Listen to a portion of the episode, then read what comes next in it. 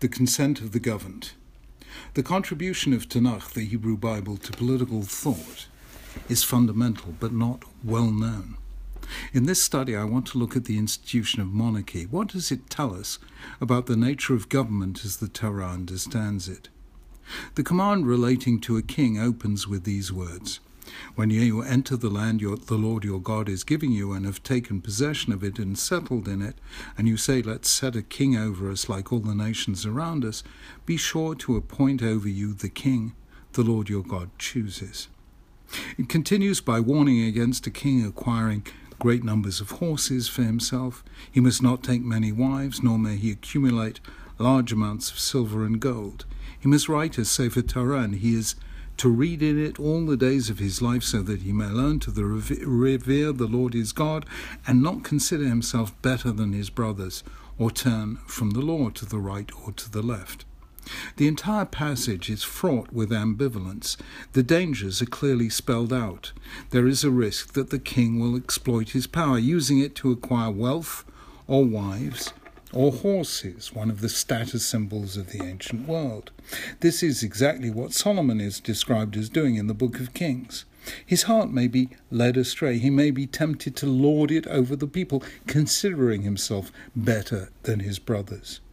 The most resonant walking note, warning note is struck at the outset. Rather than commanding the appointment of a king, the Torah envisages the people asking for one so that they can be Kechol Hagoyim, like all the nations around us. This is contrary to the whole spirit of the Torah.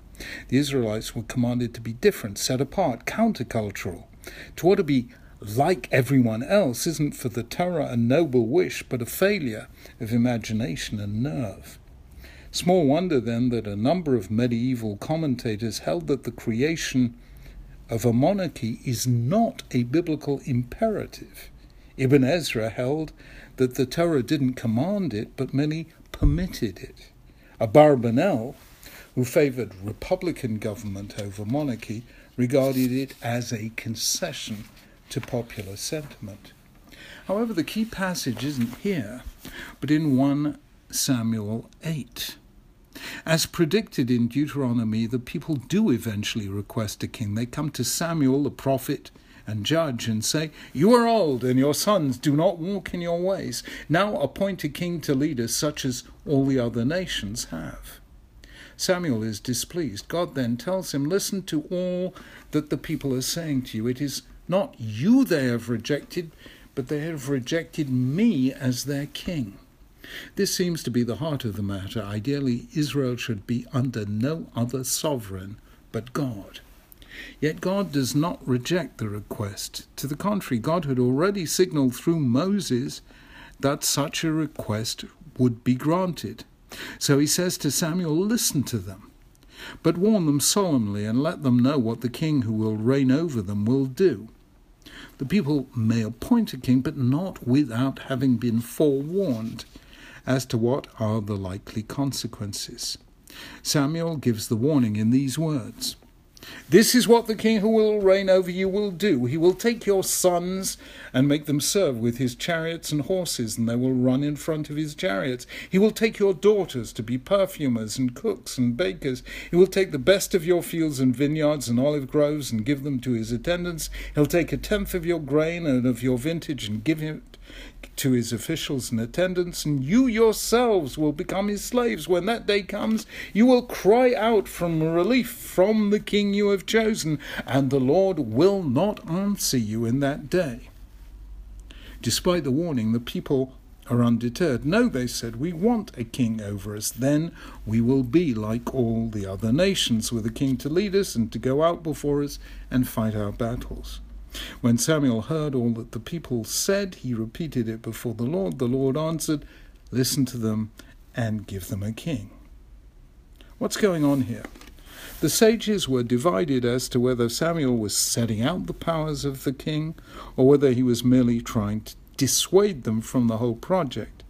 The entire passage, like the one in Deuteronomy, is profoundly ambivalent. Is God in favor of monarchy or against?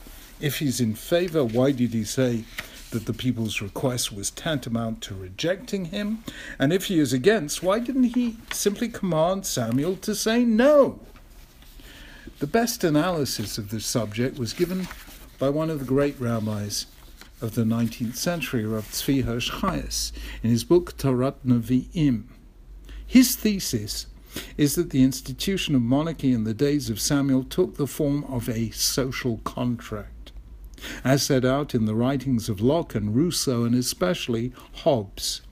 The people recognize that they can't function as individuals without someone having the power to ensure the rule of law and the defense of the nation. Without this, they will be in what Hobbes called a state of nature. There's anarchy, chaos, no one is safe. Instead, in Hobbes' famous phrase, there is continual fear and danger of violent death, and the life of man solitary, poor, nasty, brutish, and short.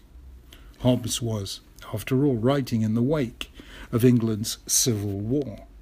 This is the Hobbesian equivalent of the last line of the book of Judges Bayamim Hahem en Melech Israel. In those days, Israel had no king. Everyone did as he saw fit. The only way to escape from anarchy is by everyone agreeing to transfer some of their rights, especially the use of coercive force, to a human sovereign. Government comes at a high price. It means transferring to a ruler rights over one's own property and person. The king is entitled to seize property, impose taxes, and conscript people into an army if these are necessary to ensure the rule of law and national security.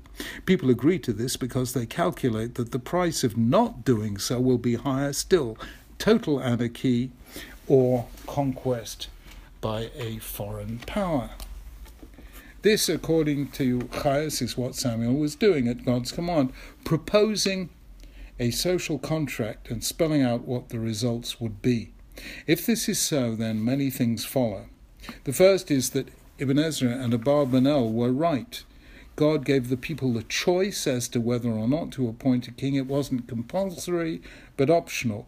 The second, and this is the fundamental feature of social contract theory, is that power is ultimately vested in the people. To be sure, there are moral limits to power. Every king is under the sovereignty of God. God gives us the rules that are eternal. Politics is about the laws that are temporary. For this time, this place, these circumstances. What makes the politics of social contract distinctive is its insistence that the government, the form of government, is the free choice of a free nation. This was given its most famous expression in the American Declaration of Independence, to secure these rights, namely life, liberty, and the pursuit of pro- happiness, governments are instituted among men, deriving their just powers from the consent of the governed. That is what God was telling Samuel. If the people want a king, give them a king. Israel is empowered to choose the form of government it desires within the parameters set by Torah law. Now, something else follows from this, and it was spelt out by Rav Avram Yitzchak Cohen Kook, who wrote that since the laws of monarchy pertain to the general situation of the people, these legal revi- rights revert, in the absence of a king, to the people as a whole. Specifically, it would seem that any leader who arises in Israel has the status of a king, din melech yeshlo, in many respects, especially when it concerns the conduct of the people. Whoever leads the people may rule in accordance with the laws of kingship, since these encompass the needs of the people at that time in that situation. In other words, according to Rav Kook, in the absence of a king of Davidic descent, the people may choose to be ruled by a non Davidic king, as they did in the age of the Hasmoneans, or to be ruled instead by a democratically elected parliament, as in the current state of Israel. The real issue, as the Torah sees it, is not between monarchy and democracy, but between government that is or isn't freely chosen by the governed.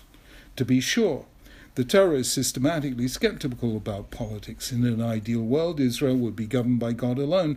Given, however, that this is not an ideal world, there must be some human power with the authority to ensure that laws are kept and enemies repelled. But that power is never unlimited. It comes with two constraints. First, it is subject to the overarching authority of God and His law. Second, it is confined to the genuine pursuit of people's interests. Any attempt by a ruler to use power for personal advantage, as in the case of King Ahab and Naboth's vineyard, is illegitimate. The free society has its birth in the Hebrew Bible. Far from mandating a retreat from society, the Torah is the blueprint of a society, a society built on freedom and human dignity, whose high ideals remain compelling today. Shabbat Shalom.